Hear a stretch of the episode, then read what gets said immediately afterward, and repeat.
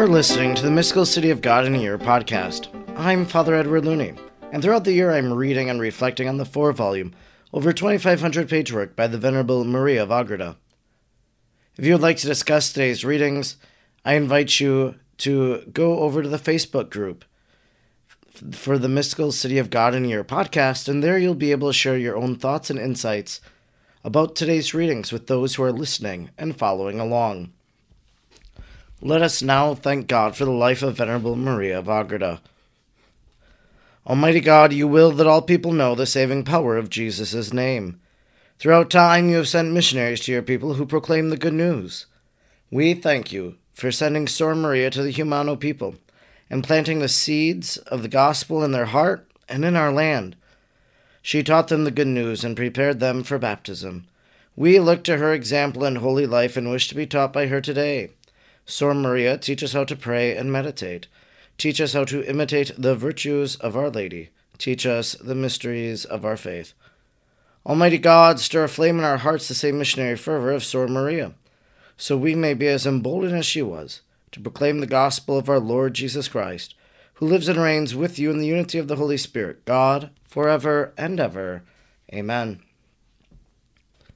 Today is day number 276 and we are reading from Volume 4, The Introduction, paragraphs 18 to 28. 18. I must acknowledge that by these and other continual favors, the Lord has not so much freed me from fears as confirmed me in them. For I live in continual dread, lest I show myself ungrateful and fail to correspond by displeasing him or losing him, lest I be wanting in the perfect love of him, who is so good in himself and lest I should not deserve to retain the fullest possible love toward him, or even that which is not possible. Filled with these anxieties, and on account of my great misery, solicitude, and many faults, I said on one occasion to the Most High, My sweetest love, Lord and Master of my soul, although thou givest me so many assurances to quiet my troubled heart, how can I do away with my fears? Amid the dangers of this laborious and dreadful life, full of temptations and persecutions, during which I hold my treasure in a vase more fragile and weak than that of any other creature. With paternal condescension he responded, My cherished spouse, I do not wish thee to lose the just fear of offending me. But it is my will that thou not be disturbed and grieved in a disorderly manner, nor so as to hinder from thee rising to my exalted and perfect love. Thou hast my mother for a teacher and a model, for thy instruction and imitation. I shall assist thee by my grace and support thee with my direction. Tell me then what thou askest, or what thou desirest, for thy peace and security. 19. With the greatest resignation that I could muster, I replied, Highest Lord and Father, much is that which thou askest although thy goodness and immense love deserve that I fulfill it all. But I know my weakness and inconstancy, and I shall be satisfied in no other way than by not offending thee, neither by the slightest thought nor by the least movement of my faculties. And I shall rest only when all my actions shall be according to thy pleasure and good will. The Lord answered, My continual help and favor shall not fail thee, if thou correspond to them. In order that thou mayest do it, so much the better, I wish to perform a work which is in keeping with the love I have for thee. I will connect my immutable being with thy insignificance by a special providence, chaining and binding thee in such a way that, whatever thou shalt, in the weakness of thy will, do anything less pleasing to me, thou shalt feel my influence detaining and recalling thee to me. The effect of this blessing thou shalt know and feel immediately within thyself just like a slave who is bound by chains, in order that she may not fly. 20. To the great joy and advantage of my soul, the Almighty fulfilled his promise, and among many other favors and blessings which may not be mentioned and which do not concern my purpose, none has been so precious to me than this one. I perceive it not only in great dangers, but in the smallest, and in such a way that if I neglect or carelessly omit any work or ceremony, although it be more than to humiliate myself, or to kiss the floor on entering the choir to adore the Lord as is customary in the convent. I at once feel a sweet force which draws me and calls my attention to the defect, and which on its part permits not the least imperfection. If sometimes in my weakness I fall into any, this divine force is at once present, causing in me heart rending pain. This pain serves as a check to the least disorderly inclination, at the same time as a goad toward seeking immediate remedy for the fault or imperfection committed. As the gifts of the Lord are without regret, Romans 11:29, he has not only bound me with this mysterious chain, but in his divine condescension on a certain day, that of his holy name and circumcision, I perceive that he tripled it, in order to restrain me and bind me still more forcibly, since a triple cord, as the wise man says, is difficult to break. Ecclesiastes 4:12. All this was necessary on account of my weakness, in order that I might not be overcome by the inopportune and astute temptations of the ancient serpent. 21. In the meanwhile, these temptations increased so much that, in spite of the blessings and commandments of the Lord mentioned above, in spite of the demands of obedience and of others not to be mentioned here, I nevertheless hesitated to begin the last part of this history, for I felt again the fury of the powers of darkness which tried to overwhelm me. I understood this, and I will explain it by what St. John says in the twelfth chapter of the Apocalypse that the great red dragon shot forth from its maw a river of water against that heavenly woman, Apocalypse 12:15, whom he had pursued from heaven, and that since he could not touch or destroy her, he turned in a great rage against the remnants and the seed of that great lady, against those who are sealed with the testimony of Jesus Christ. Apocalypse 12:17 in his church. During the time of which I am speaking, this ancient serpent strained all his wrath to disquiet me, and, as far as he could, forced me to commit some faults, which retarded the purity and perfection of life required of me, and necessary for writing what I was commanded.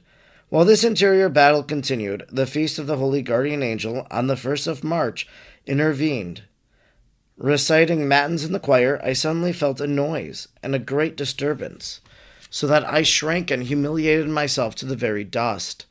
Then I saw a great multitude of angels which filled the whole choir, and from their midst proceeded a still greater refulgence or splendor, as of a judge, seated upon a tribunal or a judgment seat. I understood at once that it was the archangel St. Michael. Without delay, they intimated to me that they were sent by the Most High with a special power and authority to arraign for me my negligence and for my faults. 22. I desire to prostrate myself on the earth to acknowledge my transgressions and humbly to weep before those celestial judges. But as I was surrounded by the nuns, I dared not make the presence of the angels known by prostrating myself in body. I did what was possibly interiorly bitterly weeping over my sins. In the meantime, I saw the holy angels speaking and conferring with each other, saying, This creature is useless, slow, and not at all fervent in fulfilling the commands of the Most High and of our Queen. She will not come to a full trust in the blessings and the enlightenments which she continually receives at our hands. Let us deprive her of all those blessings, since she does not put them to use, nor earnestly strive to be so pure and perfect as the Lord teaches her to be.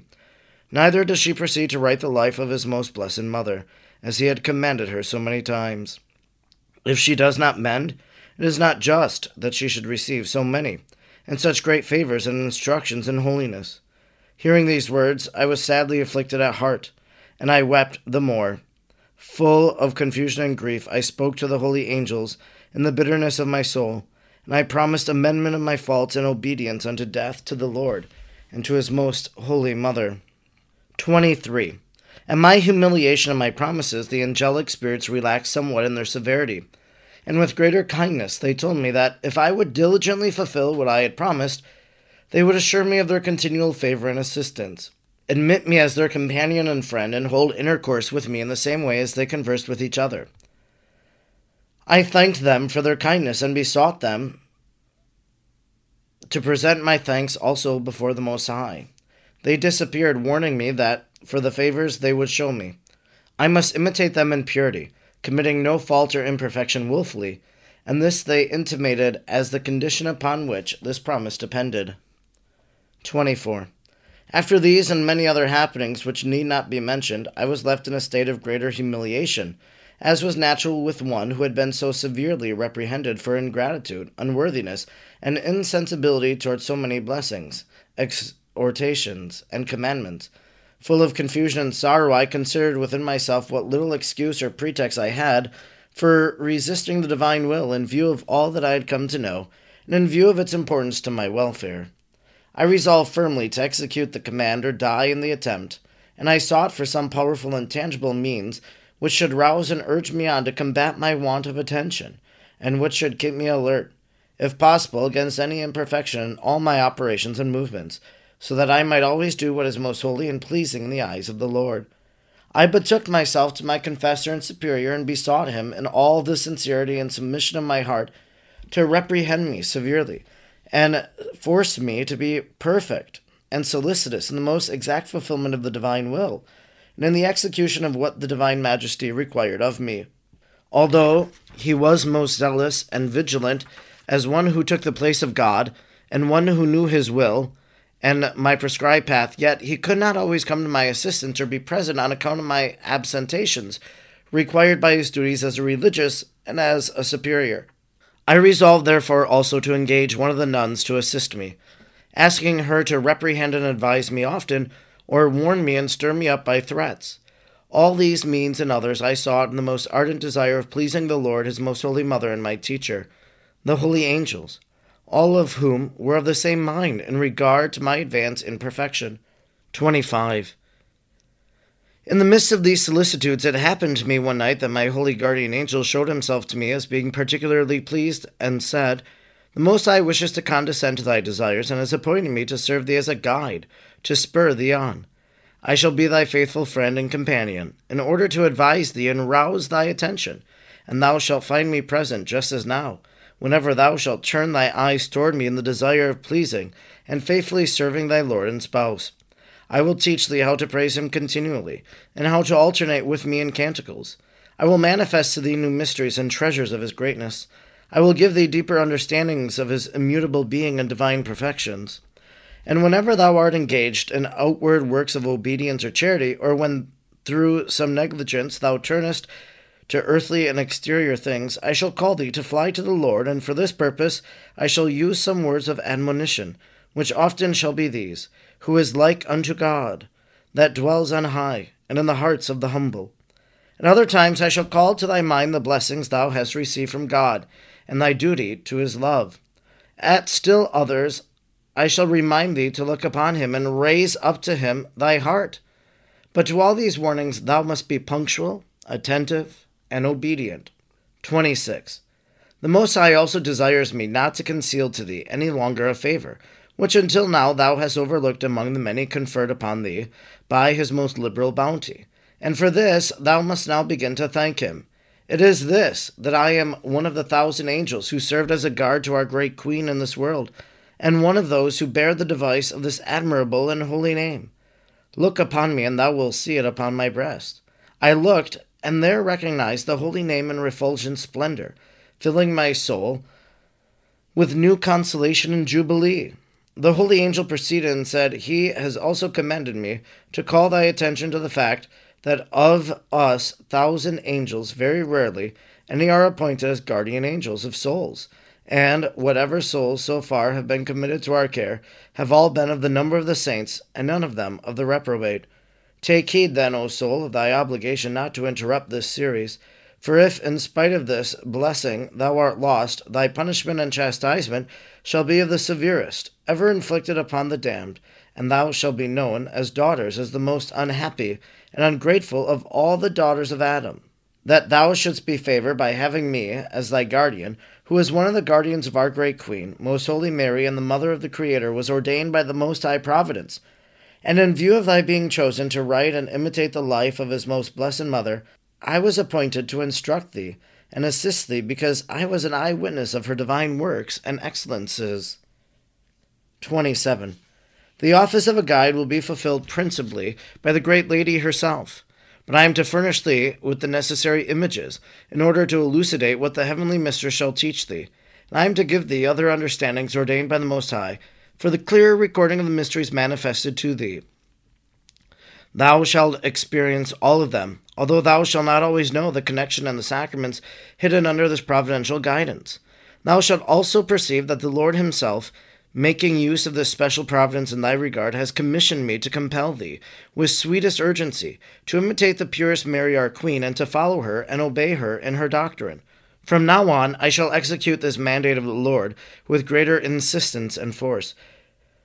Resolve then to be most faithful and thankful in regard to these blessings, and seek to scale the highest summits of the perfection taught thee and asked of thee. Remember that even if thou reach the perfection of the highest seraphim, thou shalt still be in great debt to God's copious and liberal mercy.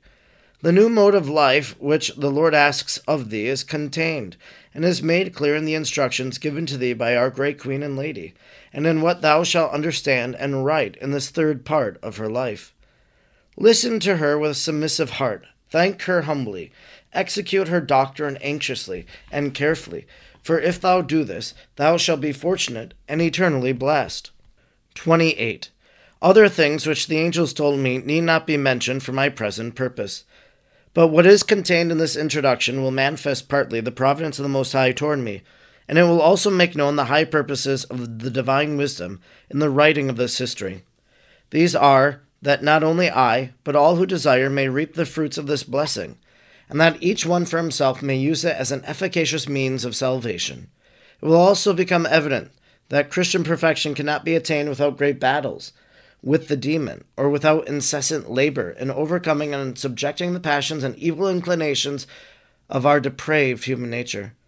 Finally, the Heavenly Mother and Instructress, that I might begin to write this third part of her history, in sweetest kindness said to me, My eternal blessing, and that of my most holy Son, come over thee, in order that thou mayest write the rest of my life, and in order that thou mayest labor and strive after the perfection we desire of thee. Amen. This concludes our reading today for day number 276. We've been reading from Volume 4, The Introduction, paragraphs 18 to 28. In today's reading, we hear about the interaction of Sor Maria with the angels, with her guardian angel, with the archangels. And I always think that it's important for us to recall that we have a guardian angel that there are these invisible spirits that are helping us and assisting us each and every day of our life. We can cultivate a devotion to the angels by praying the guardian angel prayer, by praying the St. Michael prayer, by simply thinking throughout the day, my angel is beside me. Maybe you even talk to your angel. Some of the saints would send their angel to different places. These angels spoke to Sor Maria. They consoled her, they gave her wisdom, they encouraged her. And our angels can do that too for us. I'm Father Edward Looney, and throughout the year I'm reading and reflecting on the four volumes of the Mystical City of God. I'm grateful you joined me today, and I hope you'll join me again tomorrow. Until then, may God bless you, and Mary pray for you.